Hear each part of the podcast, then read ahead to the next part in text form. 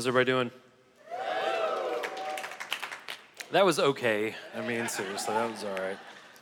Okay, so I have a fun story for you. My wife likes it when I tell these stories. That's why I do it. Um, so we have Friday day dates. That's my only day off. And, and when the kids are in school, it's just really nice because my wife and I get to hang out and we'll go somewhere and eat breakfast or lunch and, and you know, shop and just do uh, what is becoming old people stuff now. But um, we do that. And so this Friday, I told her, I was like, I said, I, have run out of cologne. I need to go buy, by Dillard's because I just think cologne when Dillard's. Um, so we need to go by Dillard's and I need to get some more cologne. And I've been kind of spoiled because a couple years ago, someone bought me a bunch of really nice cologne and I didn't really have any like real context of how expensive some of this stuff is. And so I went by Dillard's and um, the lady at the counter and I said, Hey, you know, I wear this Armani and I have this polo one as well. Where are those? I'd like to get some more because it's been, you know, I'm out, you know, right now. And um, I like to smell good because I don't know when I'm going to run into one of you guys somewhere and you're going to give me a hug. And I, just, I want to make sure that's a pleasant experience for you. Like, so I go out of my way to smell decent, right? So, um, so I go to Dillard's and uh, she shows me and she takes me to one and then the other and like, it's like 115 bucks for some of this cologne. And I'm like, dear Lord. It's how you know you're getting old, by the way, when you're like, everything's expensive. And uh, I was like, man, 115 bucks. I am not going to pay that much for cologne. So I kind of switched gears with the lady. I'm like, hey, like, what are you know, what are cool people wearing now? I want to smell like the cool people. And uh, she said, well, they're wearing this kind of Dior, and she brought me over there and it had a picture of Johnny Depp, so you know it's good, right? And then um, she sprayed some of it on a card and fanned it off and gave it to me, and I smelled it, and I was like, oh my gosh, that is amazing. I said, how much is a bottle of that? And she at first I thought she said 117. It was $170 for this cologne. Sauvage or whatever it's pronounced. I don't know, but it's got Johnny Depp on it. So uh, $170, and I was like, I just can't do this. So I leaned over to Alicia. I said, Hey, I heard TJ Maxx has cologne. So, um, so we cruise on over to TJ Maxx, right? And on the way from the mall to TJ Maxx, I'm reminiscing about, you know, the sense of the past. And I'm like, I remember when it used to be Cool Water and Tommy Hilfiger and when I was relevant and cool, right? Yeah, some of you ladies in your 30s and 40s, you're like, my first kiss, that's what I smelled, right? So I was reminiscing about that stuff. And so we get to TJ Maxx and we're like rummaging through the cologne because that's what classy people do, right? rummaging through all the cologne that's discounted. And what do we come up with? A bottle of cool water and a bottle of Tommy Hilfiger. Listen. Combined price was 30 bucks. I bought both of them. So if you come up and smell me today, it's going to take you right back to 1996. It's wonderful. So I woke up and proudly just sprayed cool water all over me this morning. So that's my, that's my pathetic life. I don't know how you guys are doing. That's what my dates look like, right? So, anyways, all right. So, if you run into me on the streets, it's gonna be good. Yeah, you're gonna appreciate that. Okay, we've been working through the book of Second Timothy. If you're new to the church, this is what we do. We go through whole books of the Bible. We just wrapped up with one in the New Testament called First Timothy, uh, a letter from an older man named Paul to a younger protege named Timothy working on the second letter that was sent to Timothy, and we're in chapter two today. If you weren't here last week, last week was uh, uh, a pretty intense thought. And we talked about this idea, it's a biblical idea, that we are called to plant the seed, we're called to water the ground, but it's God that grows things. What does that mean in practical terms, right? We can pray, we can read the word, we can pray for our family, we can lead our family to the best of our ability, we can share Christ with people, all these different good things we can do to plant and water, but it's God that makes the changes. It's God that does something in those situations. That's what that means, okay? This week, we're gonna talk about this. We're gonna talk about that Satan has laid traps for us, right? And I know that sounds overtly spiritual, but that's what the scripture says, and we're gonna get into it a little bit and that we have to be careful to avoid these traps. And if we're not careful to avoid them, we're going to fall in them. So we'll talk about what the traps of the devil are today and how we can stay away from those traps, okay? So when you walked in to either side, you should have got a notes handout, it has everything I'm going to say in it. Everything should be on the screens. If you have a Bible, we're in the New Testament in 2 Timothy chapter 2. And if you have a smartphone, the Experience Community app, which is extremely handy, Click on services and sermon notes. You got everything there scripture and notes. Very, very convenient, okay? So we got a lot of ground to cover. Let me pray. Uh, we will jump into this and we'll see where the Lord takes us, okay? Lord, I just want to tell you thank you, God. I love this church. I love it so much, God. Thank you, Lord, that we can joke around and have fun, God. And thank you, Lord, that we can be comfortable and like a family. Lord, we pray, God, that we, we, we can get into your word, that it will sharpen us today, that it will honor you, how we study it and what we talk about today. God, we pray that we apply it to our lives. We pray, Lord, not only for our church, we pray for every church in our community. We pray for all the great nonprofits we work with, Lord, specifically FCA that we're working with this month, God, that you bless that organization and help them to advance the gospel in middle schools and high schools and colleges, Lord. God, just keep your hand on us today, Lord. We love you, we thank you, and we pray all these things in your Son's name, in Jesus' name. Amen. Okay, chapter two, I'm going to read a little bit. This is from Paul to Timothy, and I'll go back and break it down. Okay, here we go. Paul says, You therefore, my son, be strong in the grace that is Christ Jesus. What you have heard from me in the presence of many witnesses, commit to faithful men who will be able to teach others also. Share in suffering as a good soldier of Christ Jesus. No one serving as a soldier gets entangled in the concerns of civilian life. He seeks to please the commanding officer. Also, if anyone competes as an athlete, he is not crowned unless he competes according to the rules. The hardworking farmer ought to be the first to get a share of the crops. Consider what I say, for the Lord will give you understanding in everything. Now, context is important. In the context of this book of the Bible, is Paul was not only in prison for his faith, he was very, very close to being executed for his faith. So Paul knew that we would suffer for our faith. So he writes this to Timothy and he says, You need to be strong. He says, Be strong in the grace that is Christ Jesus. What does that mean? That means that in this life, every single one of us are gonna suffer on some level. How do we know that? Because Jesus said, In this life, there will be suffering, right? It's going to happen. And if we're going to make it through this life, we need a lot of grace and we need a lot of guidance. So we have to depend on God to help us to show us where to go when we make mistakes. He forgives us. We have to lean on Christ because life is difficult, it's extremely hard. So, not only though do we need a lot of God and we need to be filled up with God and the Holy Spirit, we also need to be pouring out into others and teaching them to pour out into others. What that's called is discipleship that we're to be poured into, we pour into people, and then they pour into others, and on and on it goes, and the faith grows, right? So, all of us in this room, every single one of us, on some level, need to be pouring into other people so they can then pour into other people. All of us in this room, we are all called to make disciples of Jesus Christ. Now, the hard part of that is not everyone wants to be poured into. Paul tells Timothy, he says, find men who will be committed not only committed, but they will be committed not only to hearing, but to eventually sharing. Now, what that means is some people are not committed to that. Now, this is a very hard lesson, but it's a biblical lesson, it's a Jesus lesson. That sometimes we're going to talk to people about the truth, we're going to want to help them, but they don't want it.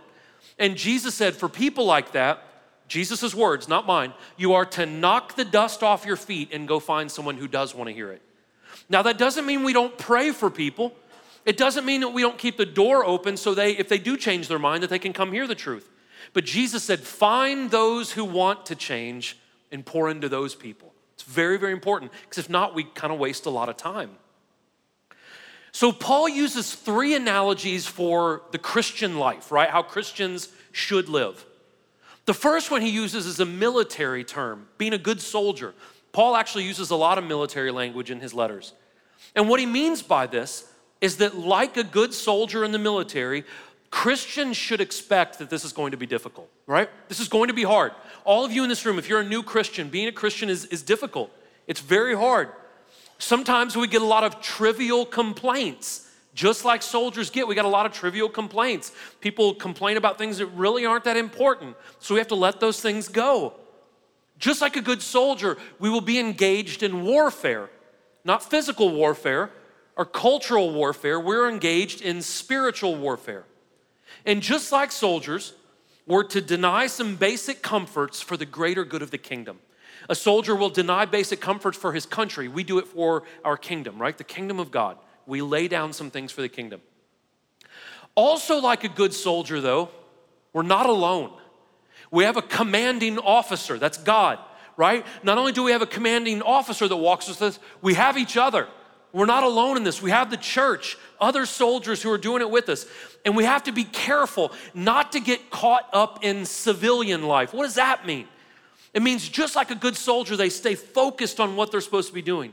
They don't wander off into enemy territory. For us, that is false teachings, that is, that is pointless philosophies and arguments about things that don't matter. We can't get distracted by that. We have to stay focused. We have to know what our objective is. The second analogy he uses is an athletic analogy, a sports analogy. Now, this is not the only age where sports is a big deal. In the Roman era, sports was a huge deal. That's why we have the Colosseum, right? Sat 50,000 people in that place. It was sports was a huge deal. In the Roman era, though, they didn't compete for money. They competed for prestige, for the award, for the prize, to be known, to be honored. And so, what Paul is saying is just like athletes in the Roman era, we are to compete, we're to complete the race that we've been given, but we have to follow a certain set of rules, right? Just like in sports nowadays, there are rules, and if you break those rules, you forfeit, right? You don't win. And so the rules that we have are the Word of God. What that means is there are absolutes. It's not a choose your own adventure thing, right? Like Jesus has set the rules and the guidelines, and we need to follow those rules, or we're not going to complete the race that we're supposed to run, right? There are absolutes. The last analogy that he uses is agricultural. Jesus used to do this a lot, a lot of agricultural references. And he's basically saying this metaphor shows that if Christians aren't paying attention to the land, right? If we're not planting seeds, if we're not watering, we're not gonna get any crops, right? On the flip side of that, if we are planting, if we are watering, we're gonna get to enjoy the fruit of that. What I think we often forget though is this when you plant seeds, when you water, we're talking about with people, right? When you invest in people, you don't always see an immediate change. People ask me why I love yard work so much. I love doing yard work. The reason why I like doing yard work is I can do it and step back and go, it's done, right? It looks good. It's not always like that with people. Sometimes you never get to see the change. They may change, but you may not get to see it or enjoy that until much, much later, right? Sometimes it's hard. But we're not responsible for the results. We plant, we water, God deals with the results, okay? That's God's job. The point, though, of this opening is this life is hard. Being a Christian is hard. Fighting the good fight is difficult because we're gonna be tempted, we're gonna be made fun of, we're gonna make mistakes, we're gonna get exhausted, we're gonna be misunderstood, right? I was misunderstood, and someone wrote about it on Google the other day, right? Like people will misunderstand you, but we can make it through those things because God is good, because God is with us. And if we will just lean on Him, we'll be okay. It's tough, but we can make it through the tough stuff because God is with us, okay? All right, next part. Paul says, Remember Jesus Christ, risen from the dead and descended from David according to my gospel, for which I suffer to the point of being bound like a criminal. But the word of God is not bound. This is why I endure all things for the elect, so that they may also obtain salvation, which is in Christ Jesus with eternal glory. This saying is trustworthy, for if we died with him, we shall also live with him. If we endure, we will also reign with him.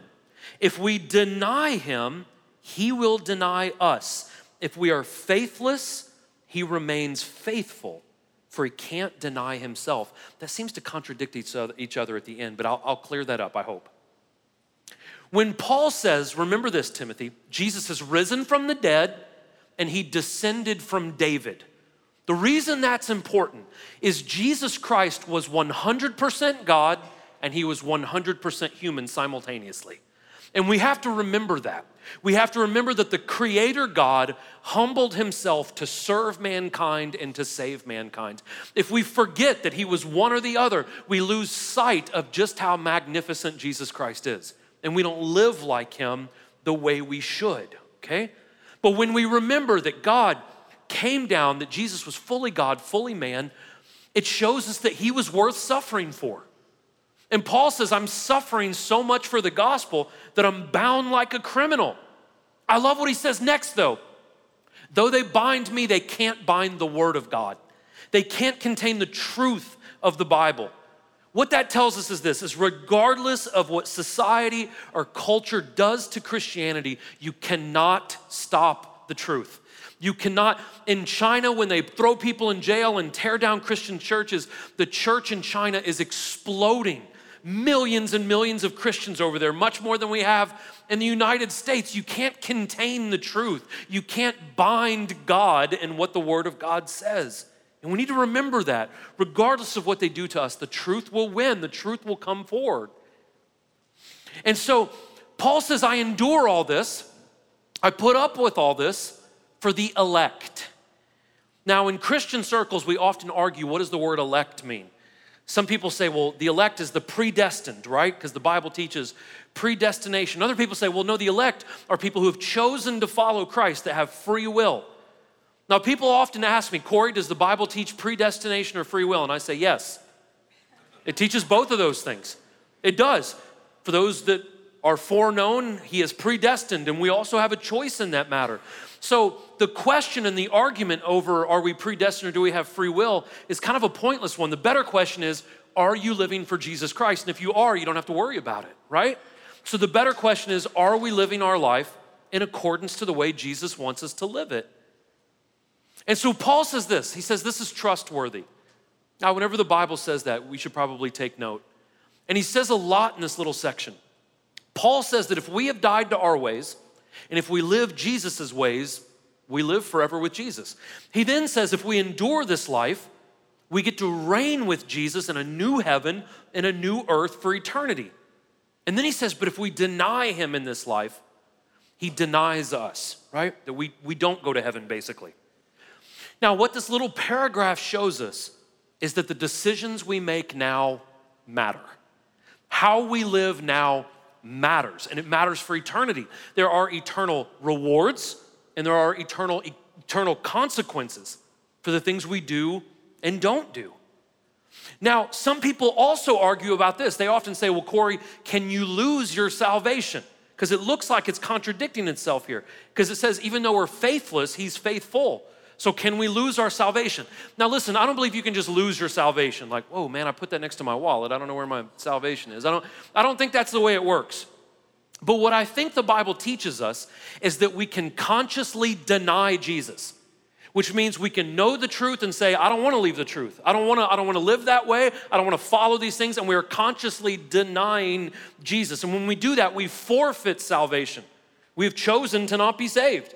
But I don't think we can just lose our faith. That's why it says, the faithless, God is still faithful.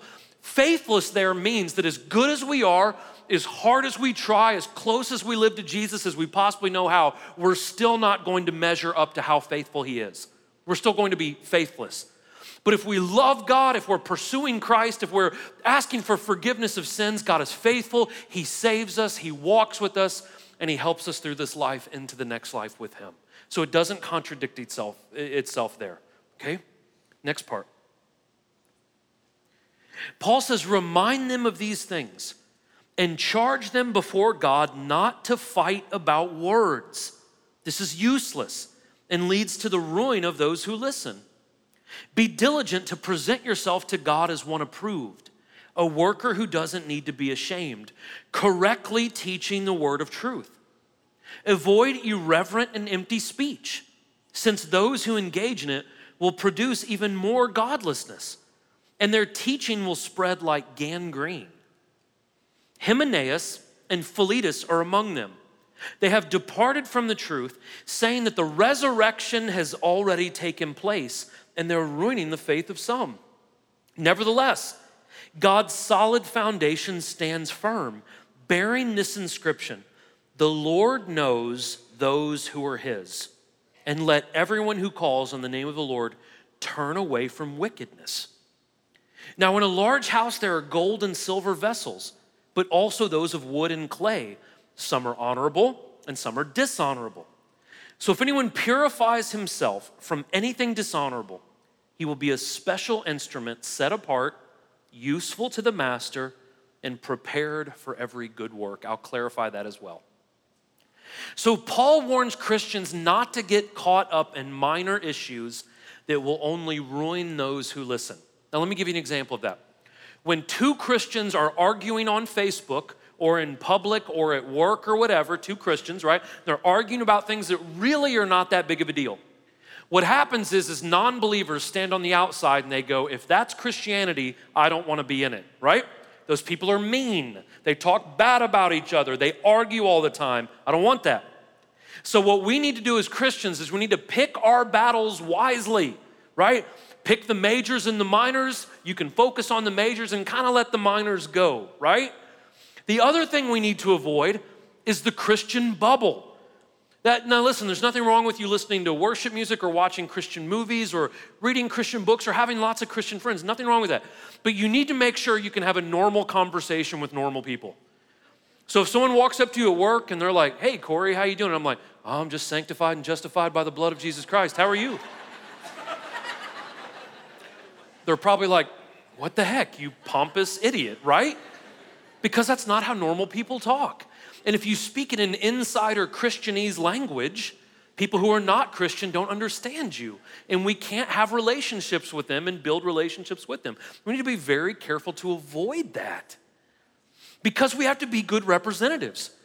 So instead of getting engaged in useless arguments, we need to devote ourselves to the truth, to love, to godliness in our daily lives. We need to be able to correctly teach the word of truth, the Bible. So, in order to pursue good things, we have to move away from bad things. If you hear people doing gossip and slandering people, if they're non believers gossiping and slandering, you just need to not be a part of that. You need to walk away. If you hear Christians who are gossiping and slandering, you need to say that's a sin and God doesn't like it, right? And then you need to walk away from it. There's a lot of Christians who are so good at talking about everybody and talking bad about people and sharing people's business. That's a sin, man. 1 Corinthians 6 9 says people that do that will not inherit, inherit the kingdom of God. That's a big deal to God. And it leads to more godlessness when we engage in that kind of conversation. Paul says that kind of stuff spreads like gangrene. What a very vivid image, right? And look at what it says in 1 Corinthians 15 33. I should have like marked this bold and pink and flashing or something. Look at how relevant the scripture is. Look at what it says here. All you parents are gonna love this. Bad company corrupts good morals. What does that mean? Where you go, who you're around, the things you engage in, the things that feed you, the things you look at and hear will change your morality. They will start to shape you. So, what's around us, we need to make sure that we are around positive things. And Paul gives an example of two men who have strayed from their Christian roots because they surrounded themselves with not great influences. And they started teaching doctrine that wasn't true. Now, the heresy that they specifically told people, these two guys that Paul mentions, is they were going around telling everyone that Jesus already came back, right? He already returned. We're already saved. So that means you don't have to live a particular way. We're good. Everything's good.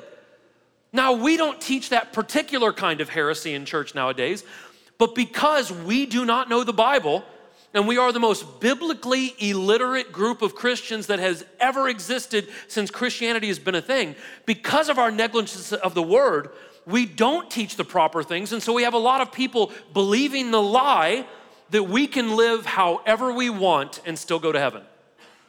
If you're an Alabama Shakes fan in here, I don't know if there's any of those, but the lead singer of the Alabama Shakes released a new song, and I kind of like them, and so I looked up the song, and it's it's it was kind of shrouded in Christianity. It's called "He Loves Me," and I'm like, oh wow, you know, she's a Christian. Let me, this song's gonna be cool. Turn it on. First line, right? I don't go to church, but Jesus loves me when I smoke blunts and get drunk and all this stuff, and I'm like, wait a second. Jesus does love you when you do those things, but the song is twisted and the theology is twisted.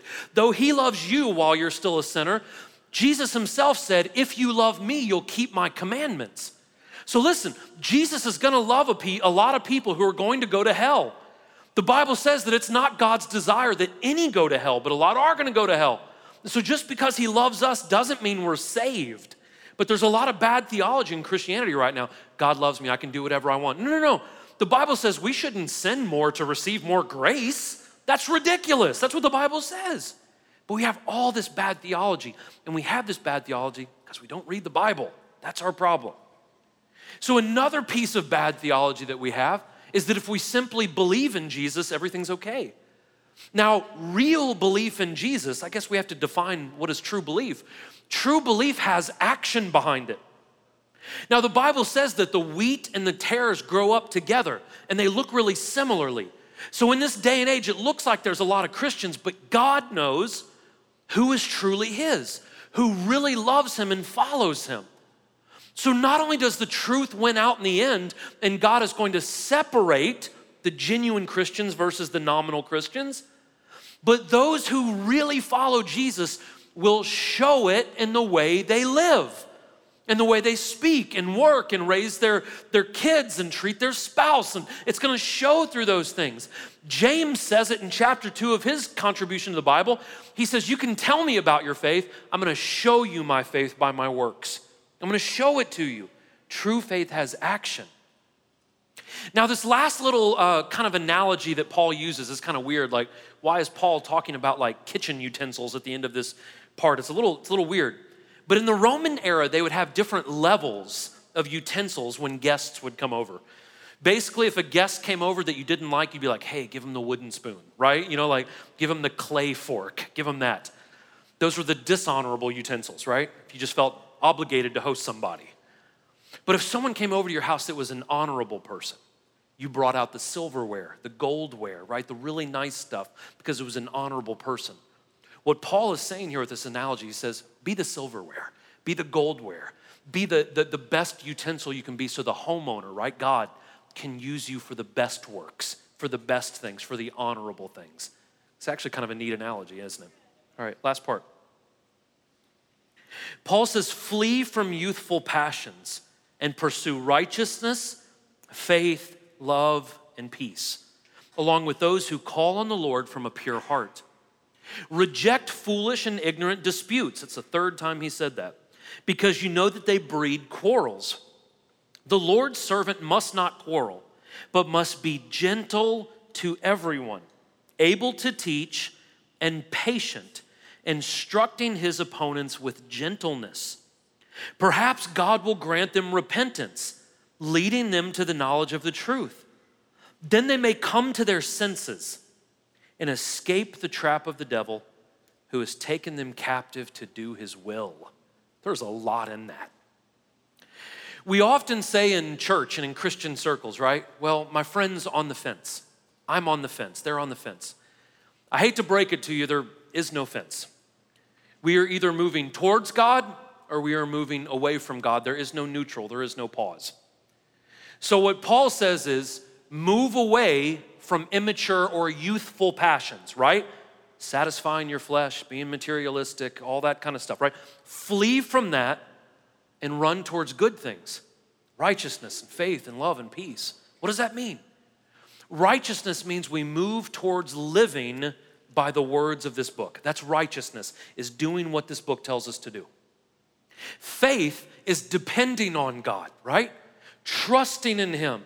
God, I don't know how I'm gonna make it, but you're gonna bring me bring me through. I trust you. I have faith in you. Love is self sacrifice, it's laying down our comforts and laying things down for the greater good of other people, for the greater good of the kingdom of God. And we're also to pursue peace, which means harmony with other people, getting along with all kinds of people, not just people like us, but harmony with all people. Now, if we're to pursue those things, we have to reject foolish and ignorant disputes. In other words, do not get distracted by the debates of this world. Don't get lured into those Facebook arguments. I have never seen a Democrat post a thing on Facebook about how great it is to, to be a Democrat and a Republican go, sold, I'm in, right? I'm voting straight Democrat next time, right? I've never seen it the other way, where some really right wing Republican posts a thing about how evil Democrats are, and a Democrat goes, Man, you're right, we are evil. I've changed, right? Changed my voter ballot card, everything's good, right? I'm a Republican now. I've never seen that, right? Maybe one person out of the 8 billion on planet Earth has seen that, but I, I doubt it. So, what you need to do is we need to avoid those kinds of debates, right? We need to avoid those kinds of senseless arguments and ignorant disputes. And so we have to ask ourselves how much time do we waste as Christians arguing about things that really aren't that important, right? Things that aren't even salvific. We argue about things within the church and they're not salvific. This doesn't mean that we can't talk about those things, but how are we going to bring people to their senses when we've lost our senses? How are we going to do that? Listen, one of my, one of my best pastor friends that I have is Father Chris Finley at St. Patrick's Anglican Church in Smyrna. We go have lunch about every six weeks or so. He shows up, he's got the collar and the robe. I look like I just rolled out of bed, but I smell really good, right? is that cool water? Heck yeah, it is. Yeah. So we'll go eat somewhere and hang out. And it's interesting, their church couldn't be run any, any more different than ours, right? They have an organ, it's very liturgical, it looks very different, it's very formal, very, very different from ours. But that's not the stuff we focus on, man, because he wants to get people to Christ. I want to get people to Christ. We're focused on the same objective. We're very, very good friends. We kind of let the minors go away because we're all trying to get to the same place, man. I'm going to hang out with Father Finley in eternity forever, right? So we're going to focus on the things that are important, not the minor things. Let those things go and focus on the things that are truly important. We're also called to be gentle. Gentle to whom? Everyone. Well, Corey, that demographic of people is very vocal.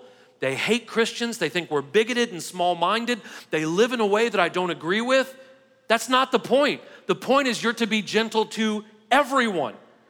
And this was specifically targeted towards pastors, but it really goes for all people who represent Jesus Christ. When it says be gentle to everyone, it means exactly that, everyone. That doesn't mean that we condone everyone's actions, but we are to love people, we're to speak kindly to people, we're to be gentle, and we're to show respect to all people. Well, I don't agree. You don't have to agree, but you have to love.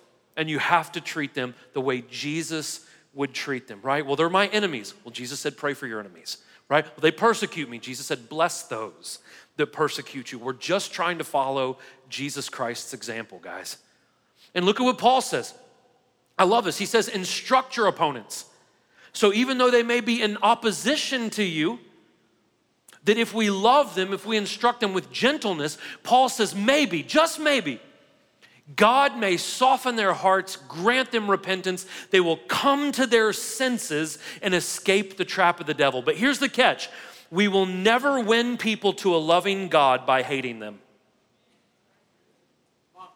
Just let that soak in for a second. We will never win people to a God of love by hating them, by screaming at them, by, by throwing things at them or talking bad about them. We're never going to win people to that. But if we are going to win people to the truth that sets them free, we have to present that truth with gentleness, kindness, love. But again, here's the catch. Even if you do it correctly, even if you're the most gentle, loving, you've done it every way the Bible tells us to do it, some people will not want to be free. We have to choose to be free. We can love people, we can present the truth, we can, we can do it all the way that God wants us to do it. But some people don't want to be free. So, freedom Salvation, if you're already saved, if you're in here and you want a closer walk with God, if you want to be a loving person, we have to choose to be these things. We have to make a conscious effort to love others, to be the men and women that we're supposed to be, to have a deep, intimate relationship with Jesus Christ, to have salvation, to have freedom from the things that we have gotten stuck in. We have to choose to want to be better.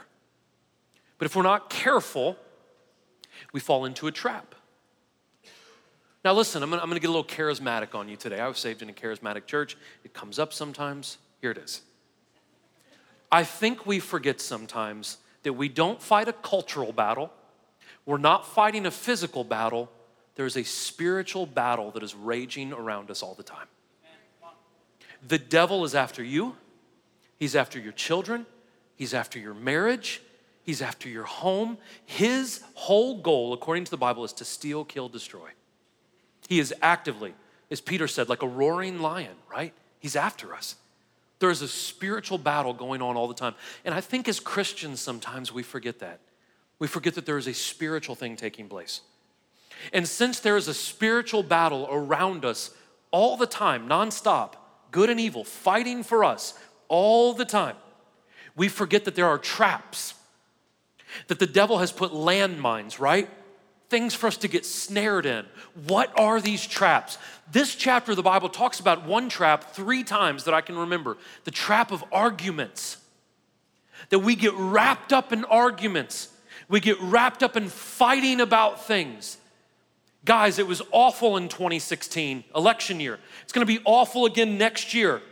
Christians who should love each other and focus on the majors, we're gonna lose friends over political affiliations. That is a terrible reason to lose a friend.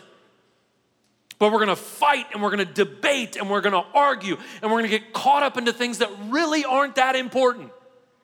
We're gonna fall into a trap. A lot of you have fallen into a trap of being argumentative, argumentative all the time. This chapter alone, three times, says, don't do it. It's foolish. Don't get, don't get caught in that trap. We get caught into the trap of distraction, right? You guys know what I'm talking about. And listen, I, I, don't think cell phones are evil. I think people can be evil. And so it's not your cell phone's fault that you pick it up for four hours a day, it's our fault. But what we don't realize sometimes is when we're constantly doing this, listen, guys, because uh, I do it too, and I gotta be careful. We're constantly doing this, and our kids are growing up real fast. We're constantly doing this, and our wife is getting attention from another man. We're constantly doing this, and we're getting addicted to porn. We're getting addicted to this. We're getting addicted to all kinds of things. We're distracted. And the world is passing us by, and we don't even realize it because we're so glued. We're glued to our TVs, we're glued to our sports, we're glued to any number of things. The United States is, we are masters at making idols, masters of it, right? And we get distracted. We get caught into the trap of fear. Listen, some of you guys need to turn Fox and CNN off. Do you know how they make all their money? Scaring the daylights out of you. Almost said a bad word right there. Scaring the daylights out of you. It's much better, isn't it? All right. My mom's watching in St. Louis. I got to clean that stuff up. But that's how those people make their money off you. Recession's gonna hit. Turn it up, right? Donald Trump's the devil. Turn it up. Obama was the devil too, turn it up, right? We're glued to it. And we get fixated on CNN and Fox and MSNBC, and they're scaring the living daylights out of us, but we have to stay tuned, right? Listen, some of you guys need to turn your TV off and you need to pick this book up. Because the last chapter we covered said, God has not given us a spirit of fear. Jesus said it this way In this life, there will be suffering, there will be troubles, but take heart. Jesus says, I've overcome the world. We know how it ends. We know the good guy wins. Even if they come and they take your head, they cannot take your heart. They cannot take your salvation. Even if the economy collapses, even if the most nutcase politician in the world gets elected, Jesus Christ still sits on the throne. And you don't have to be afraid. You don't have to come hell or high water. The Bible even says that the gates of hell can't even they can't even advance against us. They can't even move against us. You don't have anything to be afraid of, guys. Some of you need to turn that garbage off. It's a trap. Some of us fall into the trap of selfishness, right? It's all about me. Well, I'm church shopping and I don't really like the color blue. I'll go visit the Baptist church next week. A lot of great Baptist churches in this town, but if all you're looking for is selfishness when you come to church, you're never going to find anything that satisfies you because here's the thing we're not here to worship you. We're here to worship Jesus Christ. That's the focus, right? You're not here to worship me. You're not here to be entertained. We are here to draw closer to our Maker. It's not about us, quite frankly, it's about Him. Of course, we get blessed through the process, but we fall into the trap of selfishness. What can I get out of it? We fall into the trap of pride. We're so arrogant. We think way too much of ourselves, guys. Way too much of ourselves. No one cares that you had a bagel for breakfast. I posted a picture of my bagel this morning because someone told me it was good to pour creamer on a bagel, and that's just weird, right? But we think too much about ourselves, don't we? Here's the problem though. If we fall into these traps, guys, we lose the ability to think rationally. Paul says we lose our senses we lose our ability to think rationally and we lose our ability to live cleanly, to live the way that Jesus wants us to live. These traps get us dirty, right? They ensnare us, they hurt us, and we lose our ability to think clearly and live cleanly. So if there's a war going on around us, you guys must also remember that Jesus is fighting for you. Jesus is fighting, he is warring for you. We already know that Jesus wins. The end of that book says so. So, what we have to do is be smart enough to get on the winner's side. We have to choose to follow Jesus Christ and be in his army, if you will. We know who wins, and he's warring for us all the time. So, here's the thing if we're gonna change, if families are going to change, if marriages are going to change, if work environments or schools or universities or cities or nations, if any of these things are going to positively change, we're gonna have to choose for those things to change. We're gonna have to intentionally do something to see those things change. We have to make a choice. Now, here's two practical ways to do this. And I know I say this to you guys every single week, but I'm gonna say it extremely emphatically this week.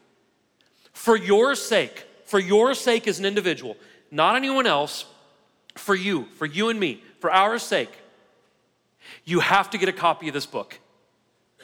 I don't expect you to read it by next week. I don't expect you to read it by next year. But you need to buy one of these. You need to go to the Gospel of Matthew and you just need to start reading about Jesus Christ. You need the words in this book. This book tells you how to spend your money. It tells you how to act when people hate you. It tells you how to treat your spouse. It tells you how to raise your children. It tells us how to work in environments that are not healthy. It tells us how to live in a world that doesn't always honor Christ. This is God's mind on paper, and you need to read it. It has to be a part of your life. It has to be if we're gonna make it. For your sake, please, even if it's just a chapter a day, Read the Word of God. If you read just one chapter a day, you can read that book in three years. If you read three chapters a day, you can read it in one year. One year. If you'll dedicate yourself to that. Don't just read the Word, though, live the Word. Even today, when it says be gentle to everyone, when you leave this place, even if it's difficult, be gentle. I know sometimes we have to be firm, sometimes we have to put our foot down, sometimes we have to discipline people around. I get that, but be gentle, right? Because mercy triumphs over judgment, the Bible says. Be gentle. Live it in your homes, in your jobs, wherever you go. For your sake, listen, for your sake, you need to pray.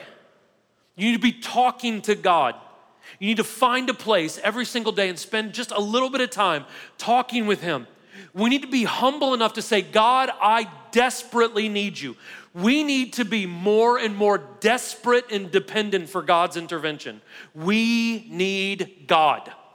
And for your sake, you need to say it. God, I need you. I need you today. I'm a father, I'm a husband, I'm a boss, I'm a pastor, all these responsibilities. But God, I need you. I can't do this. I need you. And the Bible says we often don't get things because we haven't asked for things. You're not getting the help you need because you're not asking for the help that you need. For your sake, read, pray, live it out. Ask the Holy Spirit to help you. The Holy Spirit is the comforter and the counselor. He will guide you, promise you. That's for your sake.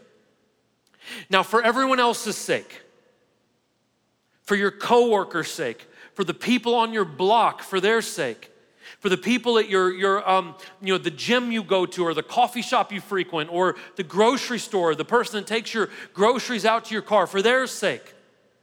You have to be praying for people. Listen, this is gonna be a, a weird piece of homework, but I'm gonna give this to you. This week, wherever you go this week, work, school, the gym, wherever you go, I want you to really look at people. Don't be a weirdo. Don't hide around a corner. Or you're gonna get don't get arrested, right? I was just staring at you. I'm sorry. But really look at people. Seriously, look at their faces. Look at their demeanor. I give you my word, this week you will see, you can see just how trapped people are, just how distracted and argumentative and sad and lonely people are. You can see it on their faces. Let's not be the ones who are constantly distracted. Put it down and look around. Look around at people. We need to pray for those people. Well, Corey, my neighbor's awful. Pray for your neighbor. Well, that coworker, she's always this or he's always that. Pray for them. Speak their name to the Lord. God, help this person, bless this person. Whatever they're going through, they're acting that way for a reason. God, get to the root of their problems and help them. We need to properly love people. Sometimes, again, we do have to be gentle and firm, but we can be loving. We can be kind to them. We need to pray that God opens up a door for us to share our faith with them. If so many people are trapped, the only way to be set free is by the truth. It's by the word of God, it's the testimony of Jesus Christ. We have to be telling people that. Now, listen, again, I'm not asking you to walk into work, right? It's my Bible, people. There it is. Boom. It's my Bible, right? I'm not asking you to do that. People are going to think you're pompous, right? Don't do that. But if you pray for God to open up doors, God will organically and naturally open up doors for you to share your faith. I give you my word. Let me tell you a quick story, real quick. I've already gone over on my time, but real quick. The, the year I got saved, I was finishing up my bachelor's degree in English. I had already gotten a job lined up at Smyrna High School as an English teacher, but I wasn't starting for a couple of months. I was working a bunch of odds and ends jobs, going to school in the summer to wrap up my degree. In the church that I went to, we were doing the 40 day fast that, that I, I, we do in this church, right? I was doing it personally, and I talked to my church into doing it, and we're doing this fast. I was working at this smoothie place, right? Making smoothies. And so, what I would do is every day before I'd go to work, I'd put a certain amount of cards for our church, like business cards for the church I went to, in my pocket. And I'd get a little bold in this fast, and I'd say, God, I got five cards in my pocket. Send me five people that where I don't have to bring it up, they bring up church. They bring up God so I can minister to them, give them a card, and invite them to church. Exactly the amount that I would carry in my pocket every day, God would send exactly that amount. So I remember one day I had five cards. One day I had seven cards. God sent exactly seven people. One day I had 10 or 11. There was exactly 10 or 11 people. And I wasn't forcing it. I had my Bible sitting out or anything. They just get to talking about something. I'm struggling with this. And I'm like, oh, I used to struggle with that, but I got saved recently at this church down the street. Oh, what church? I, I need to, well, here, here's a card. And so I would just pray, God, put people in my path. God, give me the opportunity to, to be a catalyst for other to be free. And God would do that. You know, the disciples did the same thing. Jesus sent out the disciples to go minister, and they said, Well, what are we going to say, Jesus? And Jesus said, Just ask God for the words, and He'll give you the words. That's what they did, right? if we will just depend on Him. Guys, there are so many people around you who are hurting, they are trapped, they are lost, they are stuck. And you and I have the information that sets people free. And we've been commissioned by God to go share that. Go share that. Would you bow your heads with me? I'm out of time.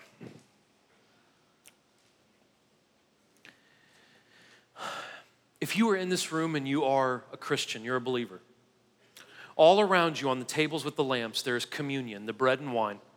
All of you are welcome to take communion. That represents the body and blood of Jesus Christ. The only thing we ask is because the Bible asks this, is you have to ask God to forgive you of your sins before you take that. Please be respectful if you don't take this and you know be quiet on your way out, but we'd love for you to take communion, right? In remembrance of Christ. If you are in this room and you need prayer for anything, anything at all, there are men and women on both sides of the stage. Please don't go at this alone. There are men and women that would love to pray with you, they'll connect with you. If you need to get a phone number or an email, they'll stay in touch with you. But please come up here and get prayer. The last thing is up here to my right, your left. Isaac is up here. He's one of our pastors. He's got a master's degree in theology. He knows a lot about the Bible. He was a chaplain in the army. If you guys are in here and you're not a Christian, but maybe you're curious, maybe you have questions, maybe you're, you're, you're skeptical, or whatever the case may be. You're not going to hurt his feelings, you're not going to throw him off. Come up here and ask questions to Isaac. And if it's a long conversation, he'll, he'll schedule a time to get a cup of coffee with you or get lunch or whatever he can do, okay? Father, Lord, we love you. Father, Lord, let us pay attention this week. Let us pay attention to our own souls and let us pay attention to all the souls that are around us, God. Lord, let us pray. Lord, let us get into your word. Lord, let us pray for our neighbors and our friends and our family and the people around us, God. Lord, don't let us fall into the traps, God. Let us be aware. Give us guidance. Show us where to go and what to do. Lord, protect my friends, my brothers and sisters in this room, and keep them safe till we meet again. We love you and we thank you and we pray all these things in your son's name, God. In Jesus' name. Amen. I love you guys so much. You're welcome to help yourself. Thank you, guys.